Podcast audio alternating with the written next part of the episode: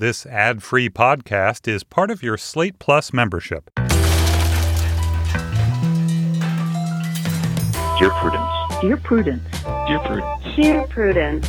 Dear Prudence. Dear Prudence. Dear Prudy. Do you think that I should contact him again? Help. Help. Thanks. Thanks. Thank you.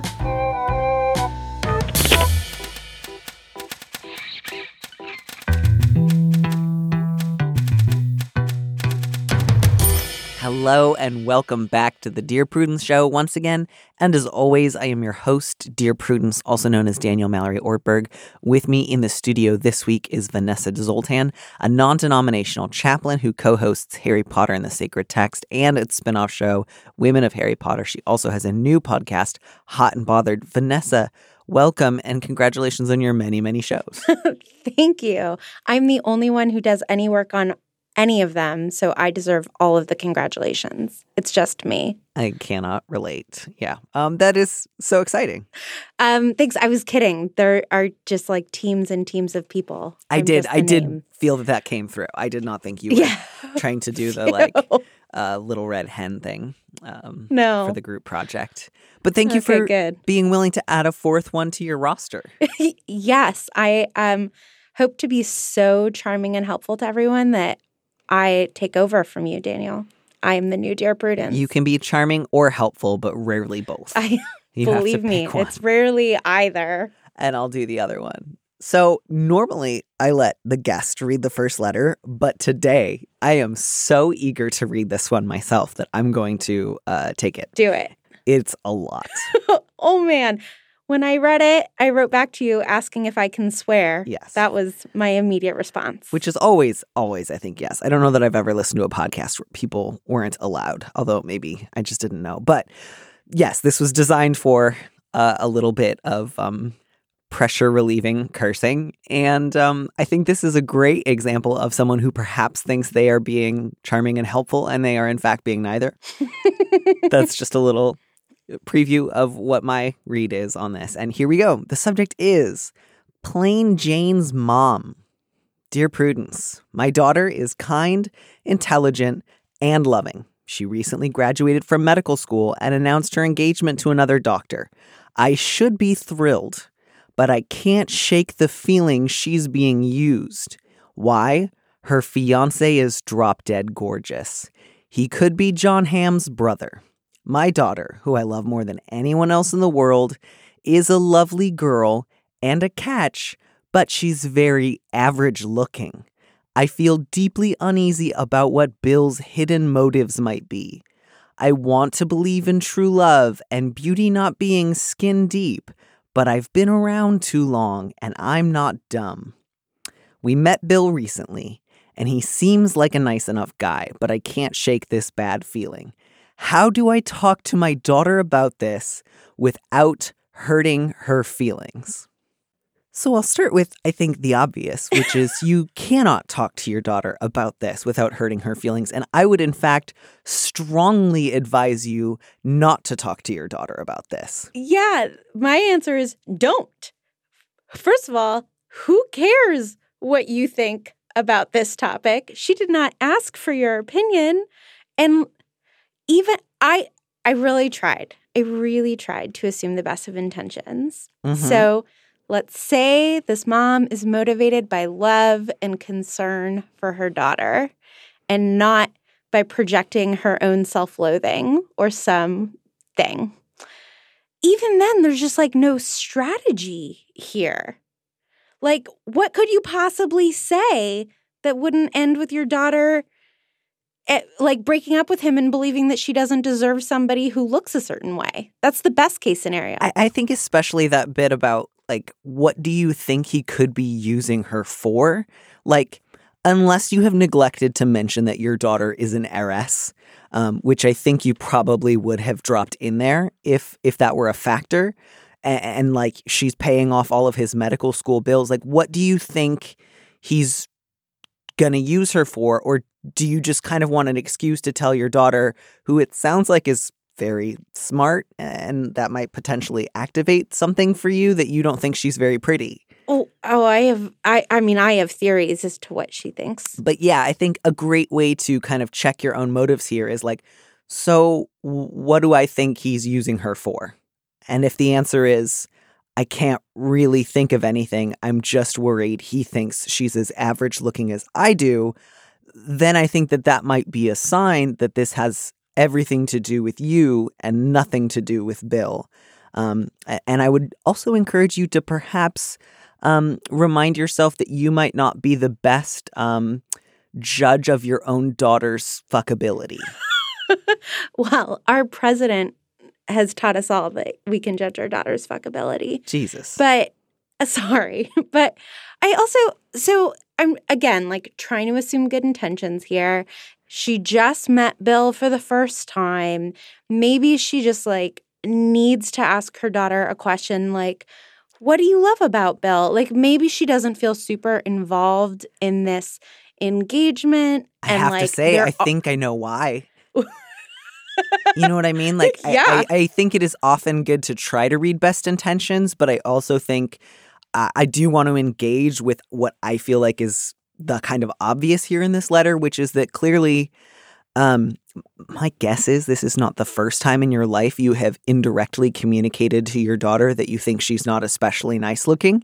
Um, and I can certainly imagine a number of reasons why your daughter might keep you at arm's length when it comes to her personal life.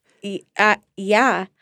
Is this too much reading into it? Don't you think that she's saying, like, maybe he's gay and that's what he's using her for?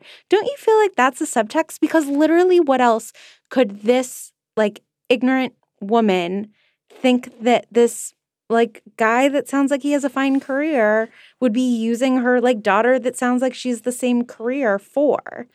I, I, Again, I, unless she's an heiress. I didn't go f- to that as my like number one read. It didn't feel like the most obvious, but it's I, I certainly I feel like the subtext here is I don't understand why he's attracted to her, um, and that could certainly be a part of it. But I just you know I don't want to go too far down the roads of like encouraging her to get more specific in her um, paranoid fantasies because I, I just don't think that they're based in anything other than um, her own issues. So I, I would really just say on this one, um, do not say anything to your daughter, but say a lot of things to a therapist. I mean, say things to your daughter like, ugh, you guys are such a cute couple. I'm so happy for you. Can't wait to dance at your wedding. Yeah, I mean, I, I don't want to encourage the letter writer right now to say a lot of things that she doesn't mean in order to try to cover up for something. So I would stick to uh, certainly say, like, I'm glad to meet Bill. I'd love to get to know him better. Um, if you think you are capable of having a conversation where you ask truly neutral, non loaded questions about, like, tell me a little bit more about how you two met or what you like about each other. But I also suspect that right now the letter writer is so convinced of her particular um, mode of relating to her daughter that I worry she would ask them in a loaded way. So I would say your first order of business really, really needs to be find a therapist uh, with the stated goal of like, I, I- I kind of have a history of putting down my daughter's appearance, and I want to think a little bit more about where that might be coming from, what that says about my feelings about my own appearance, what that says about my ideas around her value as a romantic partner. Um, I, I'm not proud of myself. Like I just, I just like Jon Hamm's a nice looking guy, but I like. I, Not I, I would thought pick the either. I thought the 30 Rock Bubble episode was taking it a little far. And I just want to wonder too, like, maybe you have the bar a little bit lower for men. And so it's like, oh, he's a doctor and kind of nice looking. He's indescribably beautiful and a catch beyond all possible catches. But a woman doctor, you know, average looking, plain Jane, who could possibly see anything in her, who could possibly be attracted to her. Like, to me, I just, um, I, I don't I don't buy it. I don't buy your version of events. And I think that this is coming, you know, this call is coming from inside the house. I just want to again like echo the therapy thing because of this line. I want to believe in true love and beauty not being skin deep, but I've been around too long and I'm not dumb. Like that yeah, that is that is you about you. That Mhm. is not about your daughter. yeah, that idea of like, you know, I've been around a long enough time and I'm smart enough to know that if outsiders don't immediately assess a couple as being like the exact same numerical value on a 1 to 10 scale of hotness that it's automatically suspicious, fraudulent, someone's trying to game the system, someone's using the other person. Like you don't say anything about like they barely know each other or he's asking for a lot of money or I don't like the way that he treats her. It's literally just he's handsome and I think my daughter is just a 5. And that to me says this is based in your own insecurities and not in reality. This is the kind of thing that, like, my fictional in my head great grandmother might have said. I'm glad that your great grandmother is fictional then. Right. I mean, that just seems like such an outdated, outmoded way of thinking about partnership. I, I, to think that there's any sort of objective standard that be, can be gauged from the outside as to what makes for an equal couple just seems like generationally outdated. Yeah, and just this idea of like I just feel so much sympathy for her daughter. There's just this sense of like she's kind, intelligent, loving, has a great fiance, you know, is uh, uh, you know, just got through medical school or which is know. amazing. It's a it's a hell of an accomplishment and then to have it all just like pinned to but you know what looks wise, just average. What I'm getting from this is there's kind of nothing that your daughter can do that's good enough. And I just, I feel like you probably send her a lot of articles about improving your posture or like makeup tips. Weight loss. Yeah. And I just hate that for her. Um, yeah. I, wellness. I, mm. She gets mm. a lot of wellness articles. I hope not. I hope that that's not the case. Yeah. Uh, this is worth doing a lot of introspection and soul searching over. You should do it with a therapist, not with your daughter. Um, you know, if you want to get to know Bill better, ask more than you, you know, ask more questions than you talk. Um, be open to a lot of possibilities. And when that voice inside your head says, your daughter's probably being taken advantage of because a good looking doctor could never want to be with her, um, eh, just tell that voice to shut up for a minute and be open to the possibility that you are not right here. Yeah. I think this is one of those situations where it's like, I don't know, I got to trust my gut. My gut's really saying something here. And I think you have reason to believe your gut is wrong. So that what that is my question. What if her gut is telling her something about this is off and the only thing that her lizard brain is telling her is it's about looks? Right? Cuz I feel like sometimes I'll be like my gut is telling me something here. No, and I can talk myself out of it. And usually, like, my gut is an idiot. So my gut is just scared all the time.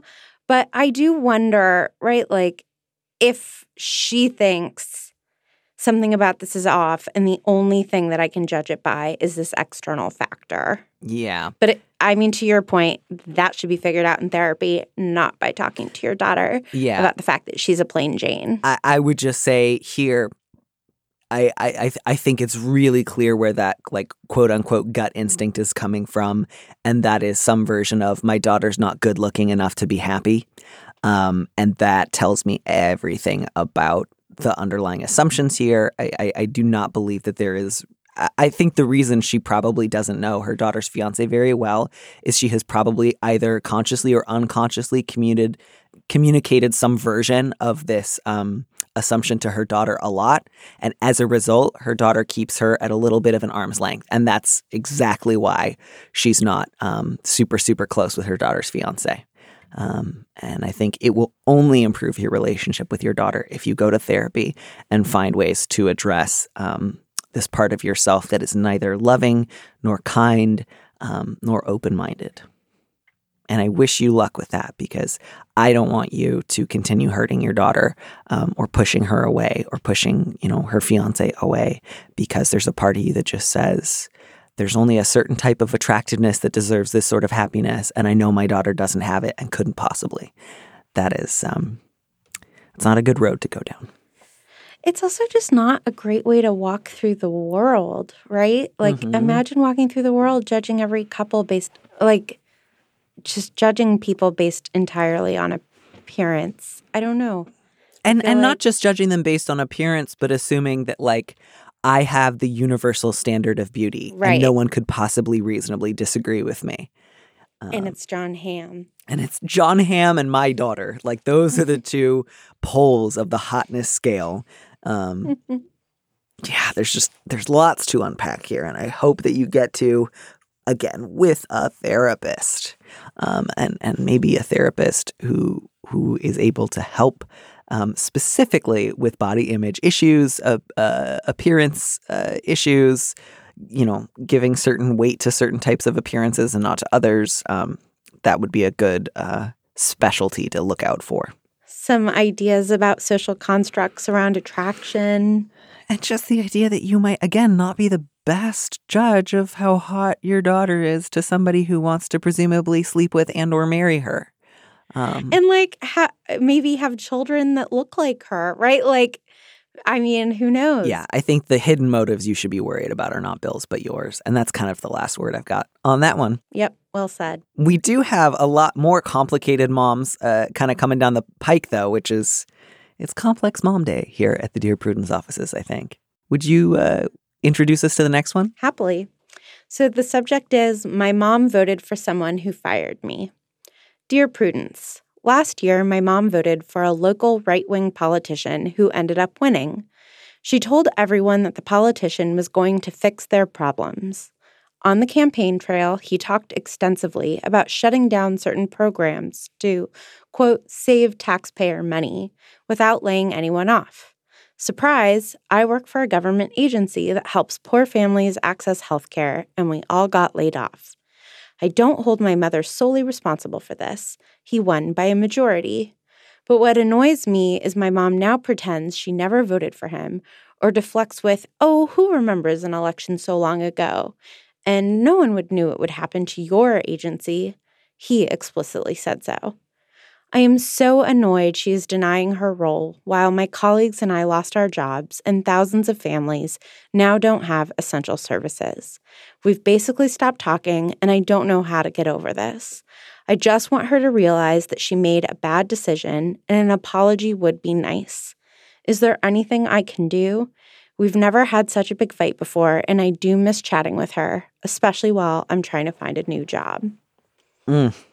Yeah, so my first it, my first thought was just like there's no feeling worse to me than feeling like someone's trying to gaslight you. And so just like that initial feeling of knowing that your mom voted for this person, supported this person, and her now deflecting and saying, "No, oh, who can remember?" Like that is a minor frustration in this, but I do I like I hate being treated like the other person thinks I'm stupid. And so I can imagine that that is one part of it. So I just want to validate that that is an incredibly frustrating experience in and of itself, even if the stakes weren't so high and you hadn't lost your job and feel as though the essential services that you're offering are no longer available to people who need them. Yeah, I, I think that there's a path to be woven kind of in the middle between trying to get your mom to admit to something she may not want to acknowledge versus not allowing her to dictate the terms of the conversation. So that might mean I can't control whether or not my mom offers me an apology or um, is willing to acknowledge her role in this change, but I, I can absolutely challenge her version of events. Um, and I can absolutely let her know what conversations I'm not available for. Does that make sense?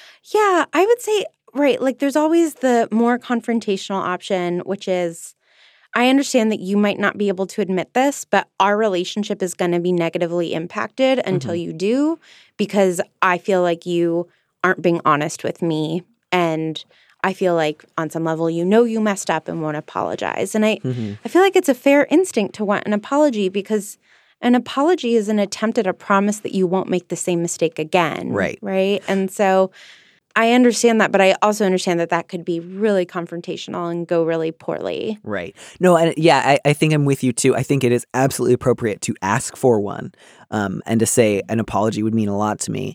And then beyond that, to not um, try to go on the hunt for one.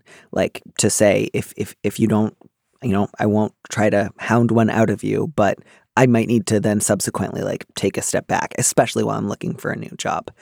but I do agree. And I think to say, like, I'm not saying that you need to make yourself personally responsible for my being laid off. I understand that, you know, he won by a majority and it was not your deciding vote. You are not the person who, like, pushed the button that laid me off. Um, so, kind of making it clear, like, mom, I'm not asking you to, like, throw yourself on your sword and say it is solely your fault um, that this happened. But, um, you know, you can't say uh, that you didn't vote for him.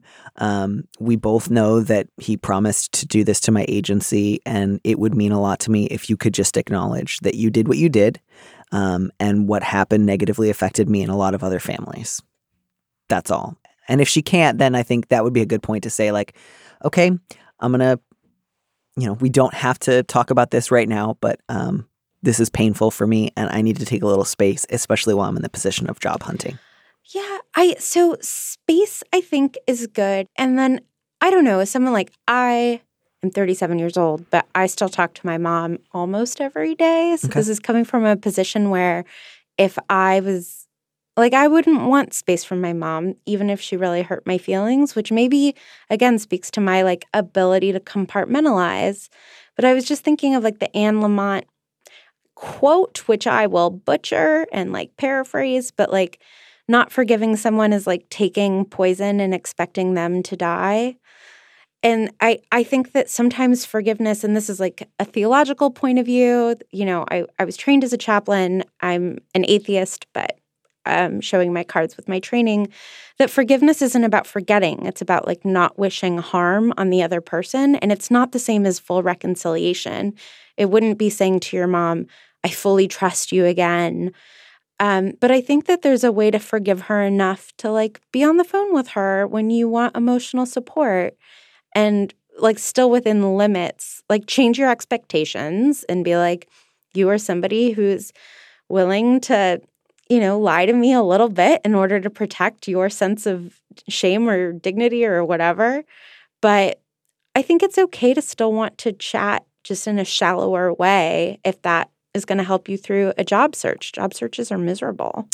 Yeah, and I do think uh, you know I'm, I'm I'm familiar with the quote, and I know that has a number of attributions going back at least to Emmett Fox in 1938. But um, I, I do think that sometimes that can be used to discourage people from appropriate levels of anger or boundary setting. Oh, totally. So totally. I, I also just want to say I think sometimes even if you and a parent are very close, if you go through a relationship your entire life with someone and, and there comes a period where you say I need a little time and space from talking to you every day, that's not necessarily um, a bad thing or a sign that you're about to become estranged. Sometimes it is important to take space if those conversations that you would otherwise have with her would come at the expense of acknowledging truth and, and a boundary that was crossed that was not okay.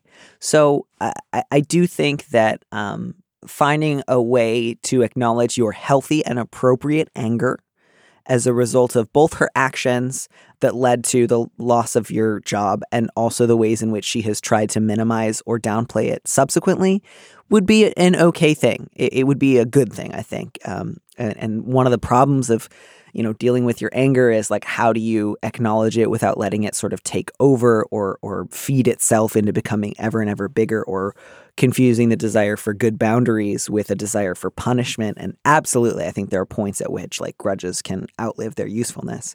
Um, does that make sense? I, I don't i don't want to make it sound like i i totally disagree because i don't. I just want to put that perspective in there too. Oh, absolutely. I think I would say, like, stop trying to gaslight me. Like, we can talk about X, but we can't talk about Y anymore because it's driving me crazy. Right. Right. Just like we both know you voted for him. We both know this was a public campaign promise. If you try to claim again that you didn't, I'm going to openly disagree with you because I remember last year. Right, exactly. But, like, but how was your last Scrabble game? Or, you know, Yeah, I'd like to If- talk about just like something if- else now. Exactly, exactly. I also think like this is something that a lot of families are fighting about these days because of politics being in the state that they are in. And it's just so unfortunate that in this case it was like so personally borne out on I think that a lot of people are having these problems of just like my, you know, mother voted for Trump and my partner is an immigrant and I can imagine X, Y, and Z. But the fact that this got borne out on such a personal level of like, I lost my job because of someone you voted for is just such an exacerbated form of something that I think is happening in a lot of places right now. Yeah, and I think it's always important to um, clarify when a particular vote or a particular agency or a particular individual politician um, is doing something that materially affects your life um, and, and, somebody else thinks of it merely as a thought exercise or a, an idea, um, to to really dial into the specifics and to say like here is how this affects real people is is a good thing. Again, it's often painful, but it's also often necessary.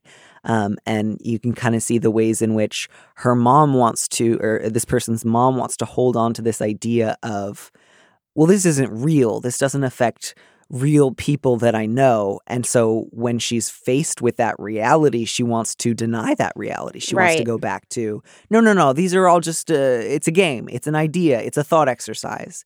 Um, Who can I, even remember politics? Exactly. And it's like, we need to because these do affect real people. And as long as you want to pretend that they don't, I, I think you will keep making decisions in the voting booth that um, depend on treating other people as hypothetical.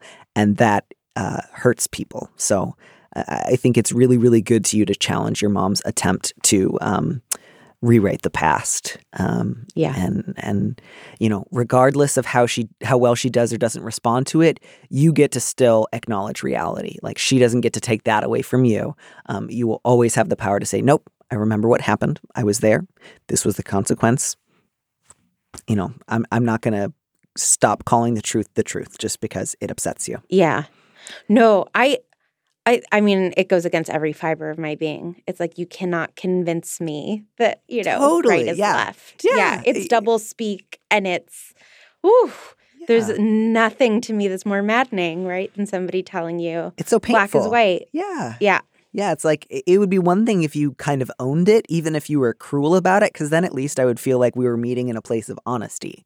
Um, right. But this feels painful in a more intimate and deep way which is, I think, an excellent segue to our next letter because. Oh, God. Sorry. We do. Um, after this, there's a nice, fun one about worms. And I think that's going to yes. be great to get to. And I appreciate so much you're kind of like wading into some really difficult stuff. But there's just intimate forms of pain today.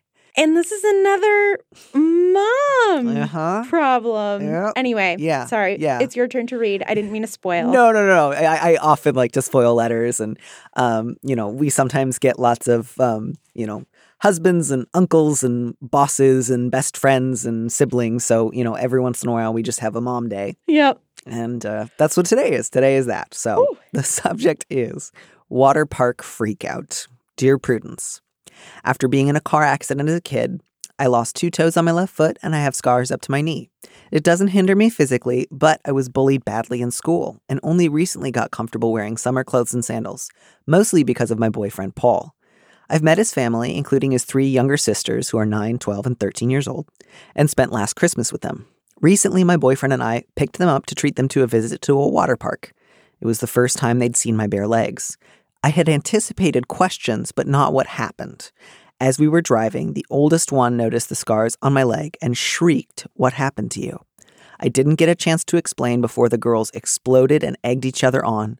One started to gag, and the other begged me to cover up with a towel before she, quote, threw up. I started to cry. Paul got furious, turned the car around, ordered the girls out of the car, and then took me out to a restaurant and comforted me. Later on, the girls offered me a rehearsed apology and I accepted. I figured that was the end of it until Paul's mom pulled me to the side, lectured that all of this could have been avoided if I had covered up more, and said that it was my responsibility not to make people uncomfortable. I didn't know what to say. I just nodded. I thought she liked me. I haven't told Paul, and I'm afraid of what will happen if I do. I feel completely exposed in front of his family, even if I'm covered up. What should I do? Oh boy, do I have thoughts? Yeah. Sorry, you go ahead. I, I think mostly I just want to say, first of all, I'm so sorry that this happened to you. This sounds unbelievably painful and upsetting and shocking. Um, and I'm so sorry that they did that and that the mom doubled down on it. Um, I, am also so glad that Paul is just in your corner. Um, I know Paul sounds like the best. He- he I love responded Paul. in the right way. Um, it, it was appropriate for him to display anger. It was appropriate for him to cut the trip short. It was appropriate for him to then go focus on you and how you were doing. Um, I'm really, really glad that you have a partner like him. Yep. So like the what should I do? Tell Paul for sure. Yeah. You know, like this uh, it sounds like this is a relationship that you're caring about thinking about the future and so navigating his family isn't going to go away and you're you have to be honest with him about what happened. Um and yeah, the two of you have to figure out how to handle this together. And then I mean the other thing is I mean, tell the mom that this really all could have been avoided if she raised children who respected other people's bodies. But I know that I used to teach middle school, so I know that middle schoolers can basically be monster people. But the you know the fact that they weren't given a lecture on to offer a sincere apology was already a flag for me. That Mhm. apology should have been like we talked to our mom, we told her what happened, or Paul told our mom what happened, and we really thought about it. And like that would have made me feel so bad if somebody did that to me. Like, I just think that children need to be learning these lessons. And it's, I feel bad for these kids also. They are being taught to be hateful and rude about other people's bodies. Right. And that's so hard, I think, in a situation like this when the oldest one is 13. So it's like both there's responsibility for their own behavior, but also you want to think uh, of them as, you know, still growing into the people that they will become. So you want to give them opportunities to learn and grow and develop sympathy and compassion and respect. And seeing the ways in which, you know, clearly their mom communicated to them on some level you only have to offer a perfunctory apology, but really, it, it, you know, it's your brother's girlfriend who's making things difficult. Um, and so the letter, the lesson that they are learning from that is is not a good one. Um, but I, I, I totally agree. I think you you need to tell Paul, and I think my read there was that the reason was uh, she's afraid of what will happen if she does is because she knows Paul will defend her and get angry, and Yeah. she doesn't want she already feels guilty like she's she's internalized a little bit of the mom's message of like this was kind of on you for not warning everybody about your body and so Yeah. as a result uh, she feels self-conscious and I, I get that but i just think that you um, you should gently acknowledge that feeling within yourself but don't let it dictate your actions because this is really important I think Paul should be having conflict with his mother and siblings about this. And, um, you know, if, if the situation were reversed, I think you would want Paul to tell you. Yeah. And I know that the letter writer meant like intellectually knows this and that you've hinted at it, but it was not your responsibility to make other people feel comfortable with your body. Like that is not your responsibility. Um it I, like just extenuate it out. What if I like if this was about race or gender, right? Like this is not it is not your responsibility to make other people feel comfortable in that way. Yeah, and I just think just by itself as as it, it just it is what it is. It would have been totally reasonable. Like you went in with I think a very reasonable set of expectations, which is like they're kids, they haven't seen me um without like pants and shoes on before. They might have a question and I'm prepared to answer like a kid's question about my legs. Um and and then I think too the way in which you saw them egg each other on, like on some level, I think they knew uh, we need a little group consensus in order to be maximally cruel. Um, and and we're gonna like push each other onto more and more hy- hyperbolic reactions because we kind of know this isn't okay. Um, and so we need the cover of like a group attack in order to do it. So a- again, I would just really, really stress you know this, but like remind yourself deep within your soul um, that you had like that it's just horrible to say well if you want people not to be cruel about scars you got from a car accident um, you should you know apologize for wearing sandals to a water park or cover up your body as if it's something to be ashamed of. Um, that's horrible, and I'm so so so sorry that that is what your your boyfriend's mom communicated to you, especially after th- her daughters had already like just gone off the deep end, being cruel to you. Nice pun on the water park. I'm truly sorry for that. I yeah. The other line that just makes me so sad is the I thought she liked me. Yeah. And it's people who are being judgmental and cruel will do it despite the fact that they quote unquote like you. Mhm. Like I'm sure that his mom does like you. Right.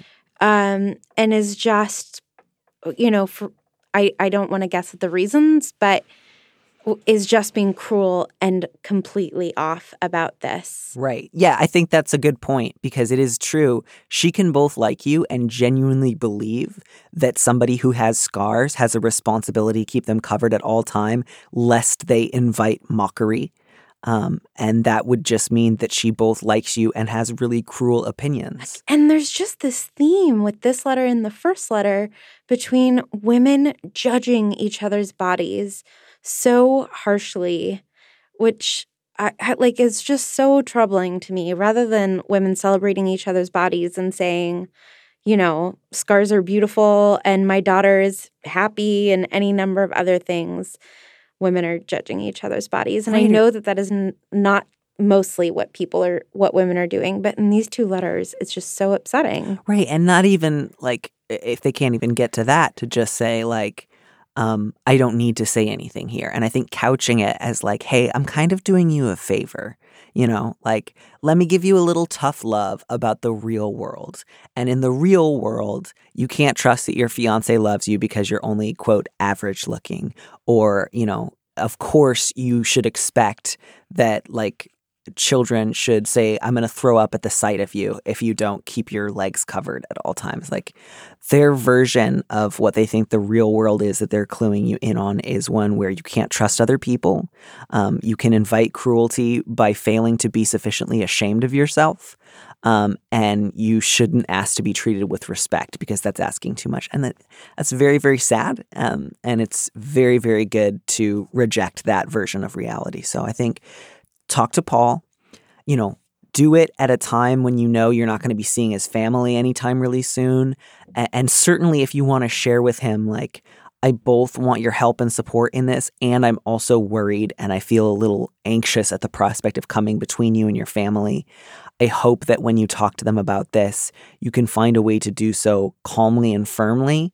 Um, like, if you want to defend and support me, I, I hope we can find about like find ways to talk about it that are not um, being maximally cruel back. Do you know what I mean? Like not Yeah. telling him exactly how to do it, but saying like, I don't want to um, like get into a screaming match about this, and I, I hope that you'll bear that in mind. Right. But I think that that, you know, that's the way that um, we train each other in relationships about how to take care of each other, right? It's like, I want to tell you something that happened, and here's how you can best take care of me. Like, what within this range feels comfortable to you.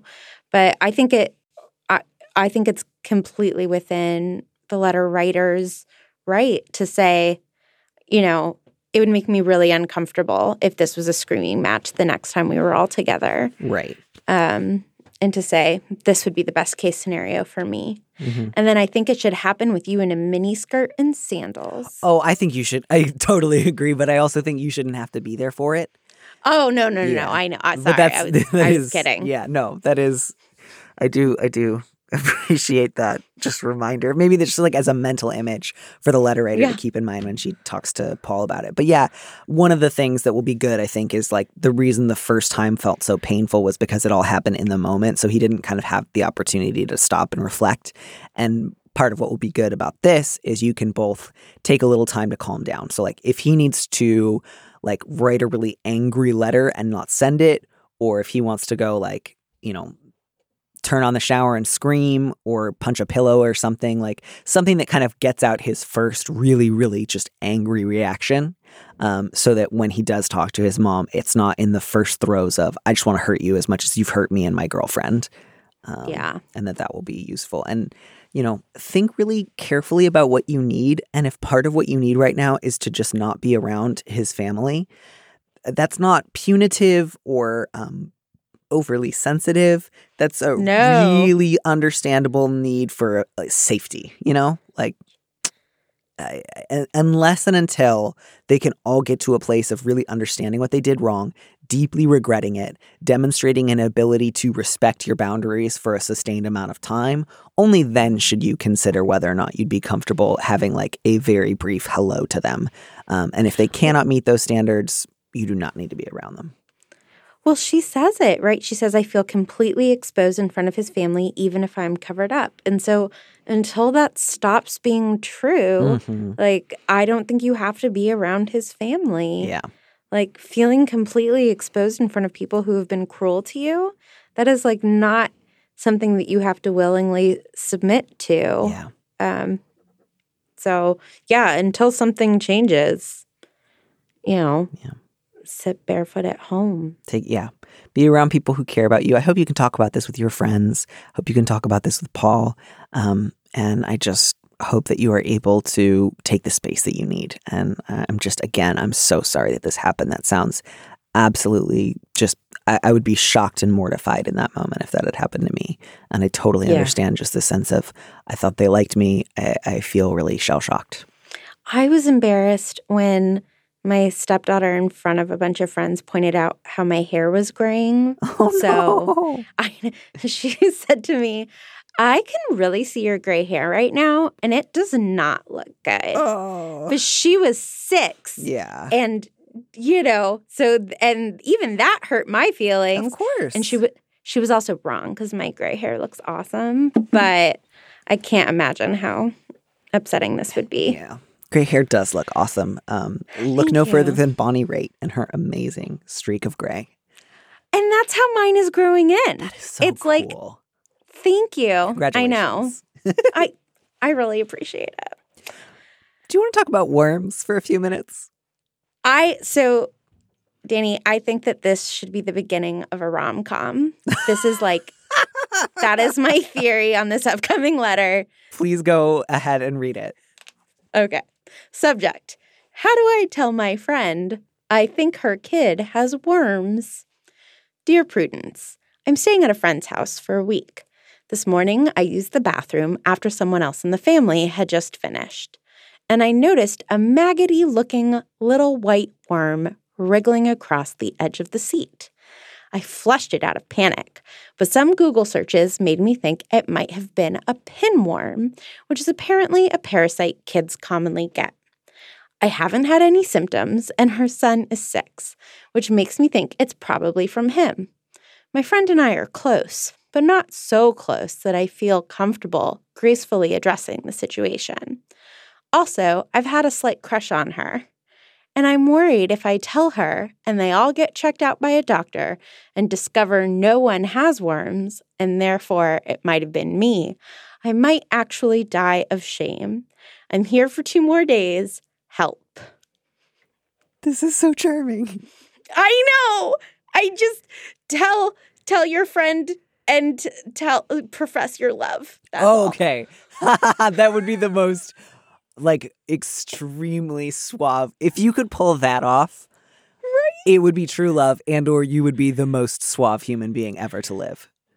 I'm sorry. Do you not think that like poop conversations are the best meet cute I mean, situations ever? uh, no? I it's certainly an opportunity for increased intimacy, and I I agree that it, it should be done with a pretty light tone. Like you gotta Yeah. be able to chat about this kind of thing. Like, I, my guess is if your kid has a six year old, they are used to having conversations about poop. Do you know what I mean? Like, she's probably a lot less squeamish about it than you might feel as the guest in her home. So if it's me, I would just be like, hey. Uh, there's no great way to preface this, so I- I'll just tell you. Uh, I-, I saw a worm on the toilet, and um, I think that your kid might have pinworms. And uh, I'm sorry to be talking about worms with you, but you should mention it to your pediatrician. Also, as somebody who fell in love with someone in part because they were such a good parent, Aw. I just think that this would make me fall in love with this person that like they were so concerned about my child's health that they talked about something really awkward with me. I I would find it so sexy. If somebody was like, this is gross, I'm sorry to bring it up. But I just want to let you know I'm mildly concerned that your kid might have a totally normal kind of worms. I saw it and I Googled it, and your kid's perfectly healthy. There's just, you know, a little pill that they would have to take. And maybe it's me. Who knows? But I'm worried. Yeah, like, Like- I'll also go to the doctor just to double check. Yeah, let's all go to the doctor and do poop tests together. I think that last one is maybe maybe wait and gauge her reaction first. But I agree that that would be an ideal if you could just get everyone on board and she was just super like, oh my goodness, sorry you had to see that in the bathroom. Let's all go down to the doctor and uh, you know, you know, yeah, that would be ideal. If if she's slightly cooler than that, but it's just like, oh, I'm embarrassed. Thank you for telling me. I'm so sorry. Uh, I hope that everything else uh, during your stay has been good and that there are no worms And- anywhere else in the house. Um, as maggot free as possible. yeah, I just I want to help our letter writer have reasonable expectations, and I don't want to promise. Sorry. If you tell her, she will say that is the sexiest thing I've ever heard. I love you. Let's go out. Um, that might need to be a separate conversation, but yeah, I think you just got to admit it. Um, tell her what you saw. Tell her you feel a little bad bringing it up. Freely name the thing that you're most uncomfortable about, which is just like, Yes. by the way, I will head to the doctor too. Could be me, in which case, what an embarrassing conversation this will have been. And then you two can laugh about it. Like, you sound pretty close. I don't think, especially if she's a parent of a young child, that she's going to be like, oh, this is horrible. I can't believe you said the word worm to me in my own home. Get out, get out, get out. Yeah. No, and I agree. In these situations, I think complete and utter truth is the way to go. It's like, this is why I'm embarrassed. This is what I saw. This is like, go meta with Yeah. the truth is the way to do it. But also, kiss. I mean, No? Okay. I, I, I do want them to kiss, but my Yeah. worry would be if you kiss too soon. Look, you're. I mean, I, I, I tend to let uh, I dare not wait upon I dare like the cat in the adage. I don't know how to say the word adage. Adage, I don't know. adage, Adage. adage. That sounds right. My my producer just looked at me, and was like nodding very vigorously after looking kind of skeptical for my last couple of attempts. At any rate, um, you know, I, I, I, I would want one more green light before I tried to kiss someone during a conversation about worms. Oh, Um, consensually. no, no, no. Of course, of course. I didn't. But I didn't mean to suggest kiss. you were implying just grabbing her and going for it. I would just be like, I don't know. I I think if that conversation goes well and you two can kind of laugh about it, um, you will have a slightly better sense of whether or not uh, you're getting the green light in other areas. Um, Also, you sound like an adorable person who like Googled this. that's very thoughtful. yeah. is like, oh, it's really common in kids, like that you aren't grossed out.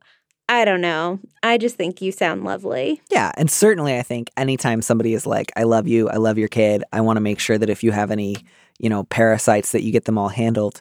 That's usually a pretty great way into someone's affection. Um, so good luck. I hope that you two do fall in love and that none of you ever get pinworms again. Yes. And that Mindy Kaling writes the rom com. One can only hope.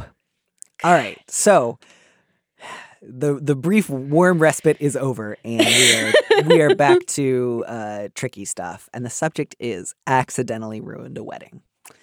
Dear Prudence, last weekend I went to a wedding and had a lovely time. However, the day before the wedding, I got confirmation that I have cancer.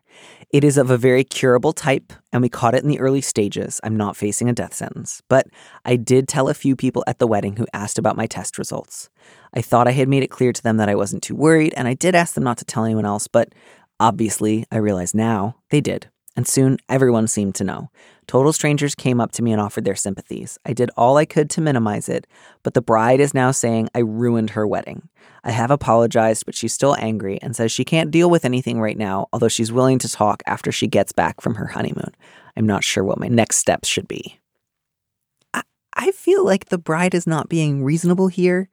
I, I- I, don't, this does not feel to me like sometimes people will write in and say somebody else got engaged at my wedding or like, you know, announce they're having a baby at my wedding or something. And those moments feel like out of a genuine desire to upstage or steal the spotlight away. steal Thunder. Yeah, but this feels like of course it was on your mind. And of course your close friends care about you. And of course they would want to know. Um, I, right? Like, is is that your read here too? Oh, Yeah. Oh, Sorry. yeah. yeah. Sorry. All, even not bad cancer is still cancer. Yeah. And like that that's that's a thing that's happening. And on other people's wedding days, like your cancer doesn't stop existing. Like and it sounds like you didn't even bring it up at the wedding that people who knew you were having the test done asked and then did the totally normal thing of like sharing their concern. What I will say about your friend is that I think that the marriage industrial complex turns people who are getting married into not the best versions of themselves. I think so often Right. so much pressure is put on this day and it's quote unquote my day and it's the best day of my life and it's the most special day of my life that I I would think that if this is a good friend and it probably is that they will come back from their honeymoon a more reasonable version of themselves. Yeah.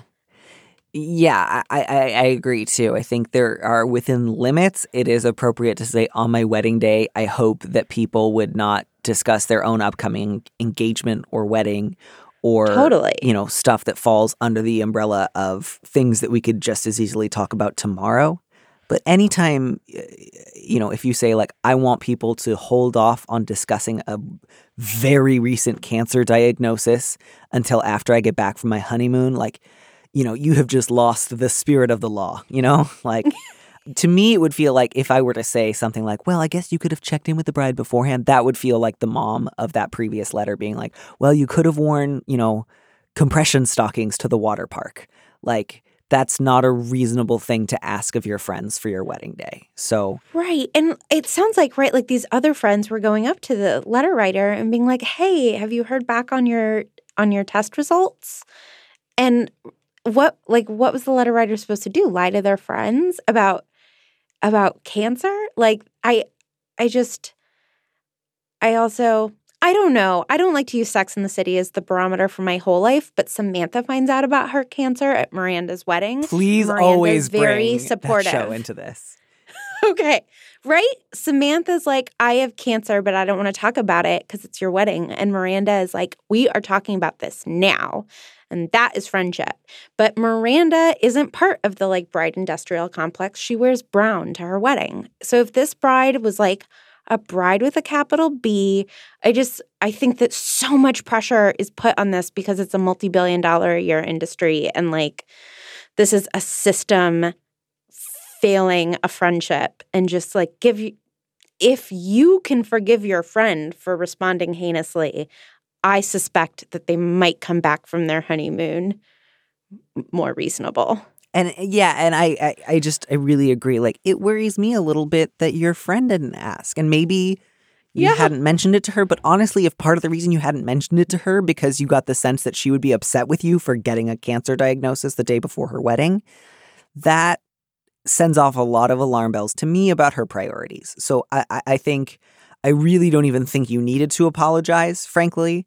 Um, and if she comes back and and is not able to apologize herself, then I think your next move needs to be hey, look, I love you and I'm happy to celebrate you, but if your idea of like appropriate wedding behavior is n- ignoring the fact that I'd gotten a cancer diagnosis 24 hours earlier, we don't have the same ideas of uh, either what's appropriate at a wedding or what friends should ask from each other.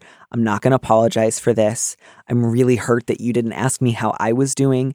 Um, I, I want to have the kind of friendship where we can both acknowledge a good thing like a wedding and you know grieve and express concern and and fear around a cancer diagnosis. Um, if you can't hold both of those at the same time, um, okay, but I'm not going to apologize for talking about my very recent cancer diagnosis. And I really hope you're not getting this from any of your other friends. I hope if that conversation doesn't go well, um, she has other people in her life who will say, What the hell are you doing? You need to turn this ship around. Um, but yet, do not apologize again. She is angry over an unreasonable thing. yeah they they literally like the joke is that it's the cancer card and you get to play it whenever you want Like, and you didn't, but, and this person didn't even play it. Right. Like, of course, what are you going to say if somebody asks you, like, we'll talk about it tomorrow? Like, then that's just going to, you know what I mean? Like, there's no version of this where you play along with her game and things work out. And, and even that bit of, like, don't worry, it's an early stage, so I shouldn't care is just like, it's still cancer. Of course, you're going to worry about it. And please don't feel like you have to explain, like, don't worry, I'm not terminal, as like, so therefore I should treat it like a mild head cold and just take some Dayquil and like power through. The only thing I can imagine the bride saying is like, well, you didn't have to tell everybody ahead of time. But again, to quote Sex in the City, you get a day, not a week. So, And just again, like you you can't control when you get your cancer diagnosis. Right? Nope. like it's just it's just ludicrous. A- again like the idea of a wedding day as a special celebration of good news is totally true and that's why anything less important we tend to want to invite people to save until the next day. But there are some things um, that that a wedding doesn't trump like 24 hours ago, I found out I had cancer. My friends know about this because I expressed my concern that I might have cancer. Of course, we're going to talk about it. Of course. So just yeah, I just don't even think there's a version of this where your friend has a point. Again, it's not even like you grabbed the mic during somebody else's toast to say, I have cancer. Um, which even that, I- while I don't think that would be the best move, uh, I think I would still kind of. Anyways, that's not what happened. I don't need to speculate about stuff that didn't happen. I am yeah, but I'm with you. Yeah. If if that's how you had to cope with your cancer, I feel like meh. right. Even on top of like, even harder. yeah, you you brought it up in a totally appropriate way, and even if you hadn't, I still don't think she would have a lot of grounds to be super super angry with you. But, anyways, back to something lighthearted, which is so nice. We get to close on an easy, breezy cover girl kind of an answer, which is just like, you know, how do you live together with somebody well? Oh, I'm so glad you think this is easy. I, I, I- I think it's going to affect a lot and it won't be resolved overnight, but it's not like um I just found out my friend doesn't care about my cancer kind of hard. Do you know what I mean? Totally. This is like garden variety. Like we love each other, but living with another person is really hard and we have super different expectations. And, you know, I think there's room for both of them to try to meet each other in the middle. Yeah, absolutely. always good. So Subject Weirdly picky girlfriend. Dear Prudence, I've been dating Clara for over a year and we recently moved in together. Mostly it's fine, but we're very different eaters. I'm fine eating leftovers for days at a time. There was a week back in grad school where I had the exact same breakfast, lunch, and dinner just because those were the meals that were the cheapest to make. Clara, on the other hand, hates leftovers. If we go to a restaurant and she didn't finish her meal, even if she loved it, I'll be the one to take it home because she gets grossed out by the idea of reheating it. I've told her that we should just cook for ourselves because we're so different, but she insists that we cook together. It's fun occasionally, but she wants to cook together nearly every day. I don't see the point in making a meal from scratch when there's multiple things that I can reheat quickly instead of spending 20 minutes or more cooking. We haven't fought about this exactly, but she doesn't like it when I don't want to cook with her, usually saying I'm weird for wanting to eat leftovers. It also doesn't help that a lot of her recipes she got from her parents, who used to cook for a family of seven, and Clara hasn't figured out how to properly scale it down to two people.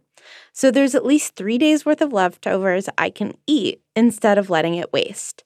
I know that I won't be able to change this quirk of hers, but how can I get her to stop the snark when I don't cook with her every day? I have many thoughts and feelings, but you thought it was easy. I I, I now I'm now eating my words. I guess I just mean um, Leftover eating your words. Yeah, yeah. It, like Yeah. obviously this is something that affects your day-to-day life. Um and you both have really different ideas about what's the right thing to do here. But it also sounds like this is sort of like a first time living together, don't really know how to talk about how do we cook together, don't know how to compromise. The letter writer's first attempt at compromise was just like, let's never share a meal, like which understandably did not work, right? Like for various reasons, your partner's like, I didn't move in with you because I, you know, don't want to share meals with you. That's not going to work for me exactly. But you, I, I, I, I would love to hear your thoughts here. Um, I mean, first of all, just like as a vegetarian who cares a lot about the environment, food waste in America is a real issue. It is totally. And so I, I'm like, I did research on numbers. Oh, I don't think that that's necessarily the best way to like come in and have this type of conversation with her. I think that the thing to do is try to set the tone for how the two of you will have conversations about compromise. But food waste is real and it creates methane, and America is terrible. American households toss out 150,000 tons of food each day. That's a pound of food per person per day. It is a crime, and leftovers are a good thing. Eat them all. Don't Yeah. throw away food. I am. I think that is absolutely an important thing here, which is that like she might never love leftovers, but in that case, I, I think it's important to say like uh, it's good to not waste the maximum amount of food. And so let's talk about ways that if you are determined never to eat leftovers, we can adapt our approach to preparing meals. Like that might look like sometimes having a lot of little snacks on hand um, that you can kind of cobble together into a one and done meal. Um, and that doesn't involve like cooking a big old casserole and then flinging all of it out of the window. Um, but if she's like, look, some nights I would like to cook together, but I don't want leftovers, that means either it's important for her to take responsibility for cutting down the amount of uh, servings in a given recipe um, and or also having on hand stuff like some tomatoes that you can slice up into a salad and like a thing of cottage cheese or a thing of you know beans or whatever that you can throw together a quick meal that doesn't have leftovers as a result on the other side As I know you have done in the past as a listener of this podcast, peanut butter and fingers. peanut butter and like, what fingers yeah you got to do what you got to do sometimes. Uh, and you know it doesn't have to be joyless you can uh, you know make like attractive little snacky type meals but yeah I, I agree with you that there's both the subject of like totally understand why you would want to eat with your partner um, but the request of like every night we should be making meals for seven and then you are somehow responsible for eating all the leftovers because I won't, but I'm going to want to make a brand new dinner tomorrow night, thus creating more leftovers faster than the rate at which you can eat them. It's like living in a bad word problem. Danny, you're not a little bit red flagging over the so far it's been fine, which doesn't sound great, or mostly it's fine. And uh she says I'm weird for wanting to eat leftovers. That sounds like not that excited and name calling. Yeah. Very early in a rooming situation. To me, this feels so. This is a romantic relationship and a rooming situation. I, and- right, right, right. does a sound- romantic yeah. rooming situation. Yeah, I, I absolutely agree that this sucks and it needs to stop. But I also think that the first move here is to have a direct conversation with her about it. And if she doesn't respond to that, then it's time to like escalate a little bit. So I would say the first conversation needs to be like, hey, I get that we have different approaches to food and to leftovers, and I'm not trying to pressure you into uh, reheating stuff. That said, it's not weird to eat leftovers. This isn't like a strange quirk that I invented. Um, and you need to stop uh, like criticizing me for doing it. I'm not ever making you eat these leftovers. So all I'm asking you to do is stop giving me a hard time when I do. I need you to be able to do that. Um, and making that just And like a really clear request. Like, can you do that for me? Sure, hope so. And the only thing I'll say about that is that I find in in my partnership that it is best that we have conversations about tense things not near the time of the tense thing. Right. So it's like don't have that conversation as you're making your grocery list or as you're starting to cook. Maybe like on a Sunday morning walk. Like, hey, I want to talk more generally about dinners cuz doing it right when everybody is hungry, I feel like the stakes feel high and it starts to feel like a metaphor. And like you want to avoid it feeling like a metaphor and just come at her with numbers. Like, this is the amount of money we could save in a year, Mhm. and we could go to Hawaii with that money Yeah. and then take me to Hawaii. I think that's also just a really good idea in terms of like setting aside some time to say like, "Hey, I've noticed that this has been a problem for a little while. Um, when you are not about to prepare dinner, I think that's absolutely right. Um, I think mostly, I don't mean to suggest that like I think this is no big deal. It mostly just sounds like maybe first time living together with a partner, certainly first time living with this person. Here's an unexpected thing that doesn't work for us. How do we talk about it? And I think it's going to be better for you, letter writer, to say both, I need you to stop giving me a hard time about this. And I also want you to acknowledge that it's important to me that we not waste food and we need to meet somewhere in the middle um, as a sort of like, I sort of just assumed we'd be on the same page about this. And when we weren't, I said, well, let's just never eat together and see if that'll work. Um, again, not to be too hard on you. Like, I totally No. relate to that. And. I could totally see myself doing it because if there's one thing Me I too. love, it's avoiding conflict. Um, That's what I'm that's why I'm laughing. I'm like, "Oh, this doesn't work." My partner and I are terrible at picking each other up from the airport, mhm. and so we literally just don't do it anymore. That's great. So, As you know, Yeah. Billy Crystal had a whole monologue about that in When Harry Met Sally. yes, It's he classic for a reason. But yeah, I think Yes. and, and offering forms of compromise like what if there are a couple of nights a week where what I do is reheat a leftover thing for myself and you assemble something that is like look there are whole like TV shows dedicated to like semi homemade meals, right? Like uh, Sandra, what's her name, made a whole career out of that. Rachael Ray too. Um, I'm very embarrassed that I cannot remember gay icon um, Sandra Lee semi homemade meals with uh, Sandra Lee. Like there are tons of ways to assemble like you know a quick dinner that are not uh, either eating leftovers or making uh, a boeuf bourguignon from scratch or what have you. um, so some version of like some nights I'm gonna want to eat leftovers, but I understand wanting to eat together. Let's prepare something at the same time, but not like totally cook. Let's pick like one night a week where we make a scaled down dinner together um, that does not result in like three Tupperware containers full of leftovers, um, and and try to see how that goes before we make any other big changes. Here, here. And yeah, if if if you make that request and she keeps harping on it, what would be your next move? How would you how would you more strongly respond? I would, I guess the the like thirty thousand foot conversation that I would have is why are we judging each other for choices that are about preference and not morality? Although I do think food waste is about morality, so this is a bad example. Mm-hmm. But like I I think like hey, we're going to have a lot of conflicts over like if this is going to be a lifelong or like multi-year relationship, conflicts are going to come up. Like hair is going to get caught in the, you know, in the sink what what is the word I'm looking for? The Sink hair? Mm hmm. I don't. Yeah, is there a word the- for hair? the drain. Oh, sure, sure, sure. drain. Yeah. Like, uh, you know, like we're going to have different habits and different standards for all sorts of things from cleanliness to food to any number of other things, how often, how the bed should get made, anything. And so, what I would like to do is for us to figure out a really constructive and loving way to have these conversations. Yeah. And like m- maybe it's like during our once a month dinner out, we have 10 minutes where we're like, okay, like this is something we can do better. But name calling and judging um, are like not the best ways to go into. I just really don't like it when people judge each other for things that are um, that are preferences Yeah. rather than facts. and I think that that's a really good point um, that is is is worth bringing up too, like just as a bigger picture issue. Like if we do stuff that we disagree about, I, I want to be able to talk about it, but I, I really don't want you to bring it up in a way that's like a lot of little digs. And I've Yeah. noticed that you've been doing it here. My worry is that in the future, if we disagree about something else, that will be how you communicate to me that something's bothering you. I don't want you to do that to me.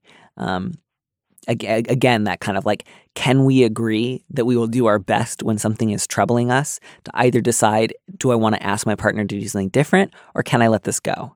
Um, because when you make those little digs, it, just, you know, it's unpleasant. It kind of hurts my feelings. It feels mean. Um, and, and I don't want to talk to each other like that. Yeah. The other thing is like be a little inquisitive because sometimes, so, you know, I've been very judgmental about food waste, but sometimes people don't like leftovers for a really good reason. You know, my grandparents grew up during the Depression. And so my mom is like very weird about leftovers because her mother used to serve her borderline spoiled food because my grandmother couldn't throw anything away. Right? Right. So, like, sometimes there is like generational or like childhood reasons why somebody doesn't like leftovers or they don't like leftovers from the microwave and prefer it to be heated in the oven or like I think going into these conversations with curiosity is a good thing and not being like, "Hey weirdo, why don't you like leftovers?" Right. But it does seem like this letter writer is not the one bringing that energy. Like it sounds like the letter writer has actually been pretty open minded about like, look, if you don't like leftovers, fine, I'll take over leftover duty. Um, Right. So I'm not too worried that the letter writer is going to start being dismissive or sarcastic. I think this Yeah. person sounds very sincere and like, I don't really understand why my partner is bringing all this snark to this conversation. Um, and so I think it'll just be really good to ask her to stop. And that I think again is a good litmus test for how she's willing to approach conflict. Um, I because agree. it, it may just be that she has not yet realized, like, oh, this is actually not a very constructive way to go about getting what I want or talking about what I need. Um, but if she's just like, nope, it's great, and I'm going to keep being um, an asshole about the microwave, then I think the next move is to start saying, like, when she does it, like, you know that I don't like this and it hurts my feelings. I don't know why you keep doing it. Uh, and then, like, again, if that continues, uh, leaving the house, eventually reassessing whether or not you want to live together. But all that would be a little ways down the road. I don't think that's where you need to go to right away. I agree. And um, I, you know, I wish you good luck. Leftovers are delicious, and it's the food you liked yesterday. Leftovers are an opportunity. yeah, I you Yeah. can make little pancakes out of mashed potatoes, and Yeah. now you have uh, crispy mashed potatoes, which is an ideal situation. Yeah. And then you put some peanut butter on those and you die happy. Yeah, and it's just I don't know. It's good to get a sense for like how much food do I actually eat every week, and if I'm routinely buying way, way, way too much stuff at the store and then letting all of my aspirational produce go bad. Uh, it's it's good to try to cut back on all my aspirational produce.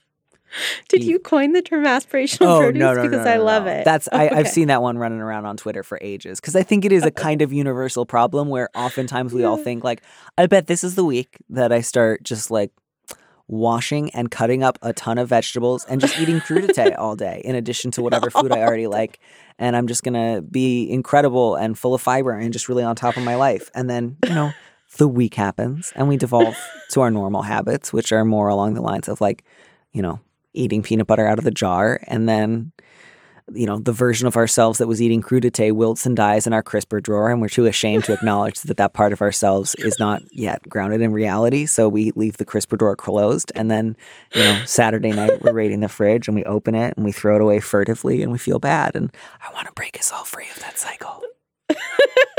Myself included Where do you is- where do you break it? Do you break it at the grocery store?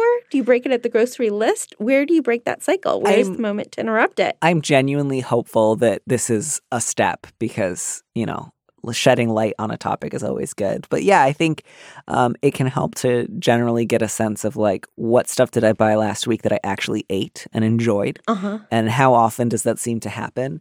And maybe let's pick one piece of aspirational produce a week. Um, Uh-huh. Because that will feel more like, okay, my job this week is to eat five more radishes than usual. Um, Uh-huh. uh, that's that's slightly more like within reach than like maybe today's the day that I add a giant tomato salad to every meal, even though you know I know myself. Like keep keep the aspiration within your grasp. Yeah. Do you have aspirational pants? Because I hold on to aspirational pants from like ten years ago. I I'm thinking about letting them go. I I try more for my aspirational clothing not to be about fit, but just about Uh-huh. style. So sometimes Uh-huh. I have particular styles that I'm like, I don't know exactly when I'm going to become the kind of person who wears this, but I'm hopeful. But in my experience, aspirational sized clothing is just a great way to make myself feel unnecessarily sad. And uh, Yep. I don't want that for my life. No, I I know. I just moved and I'm like, this is the time to get rid of the size, whatever. Yeah. This is yeah, the time. Yeah. But aspirational style, wear that tomorrow. Yeah, You're that person tomorrow. Yeah, exactly. I think Yeah. that that's way better than like when my body is sized a certain way. Then my life will truly begin. Um, is often a way to make sure that you feel like you don't deserve a good life right now, and that's no good. Yeah. I want, I want, Or that your fiance is too handsome for you. Oh my god! Like, come on.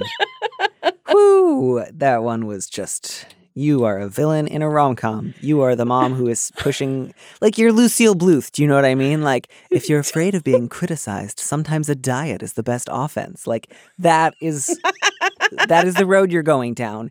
And as funny as we all found watching, you know, like compilational clips of the best Lucille Bluth zingers when we were 19, no one wants to be around that person.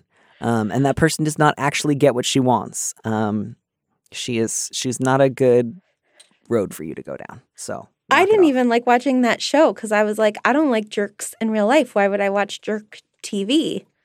So I don't even want Lucille Bluth levels, I let alone. am right there with you. Right Yeah. there with you. All right, my friend, thank you so, so much for coming on this show. Good luck with the many other shows that you are on right now. And, you know, just thank you for helping us wade through a lot of very complex situations. Thank you for having me. And I can't wait for your next book. I also can't. it is available for pre order now. It is called Something Oh! That May Shock and Discredit You. And it's coming out in early 2020. You think I'm kidding? I am pre ordering it right this second. Fantastic. There is currently uh, an Amazon strike going on. So I recommend uh, pre ordering it on IndieBound um, or barnesandnoble.com. I, I'm going to go to my local bookstore. Heck yeah. My Appreciate local it. pre orders. Oh, Thank you're such a virtuous citizen. Thank you again so, so much for coming on the show. Have a fabulous Thank rest you. of the day. I hope you, You get too. some great leftovers. Bye. Thanks for listening to Dear Prudence. Our producer is Phil Surkis. Our theme music was composed by Robin Hilton. Don't miss an episode of the show. Head to slate.com slash Dear Prudence to subscribe. And remember, you can always hear more Prudence by joining Slate Plus. Go to slate.com slash prudypod to sign up. If you want me to answer your question, call me and leave a message at 401 371 DEAR. That's 3327 and you might hear your answer on an episode of the show. You don't have to use your real name or location, and at your request, we can even alter the sound of your voice. Keep it short 30 seconds, a minute tops. Thanks for listening.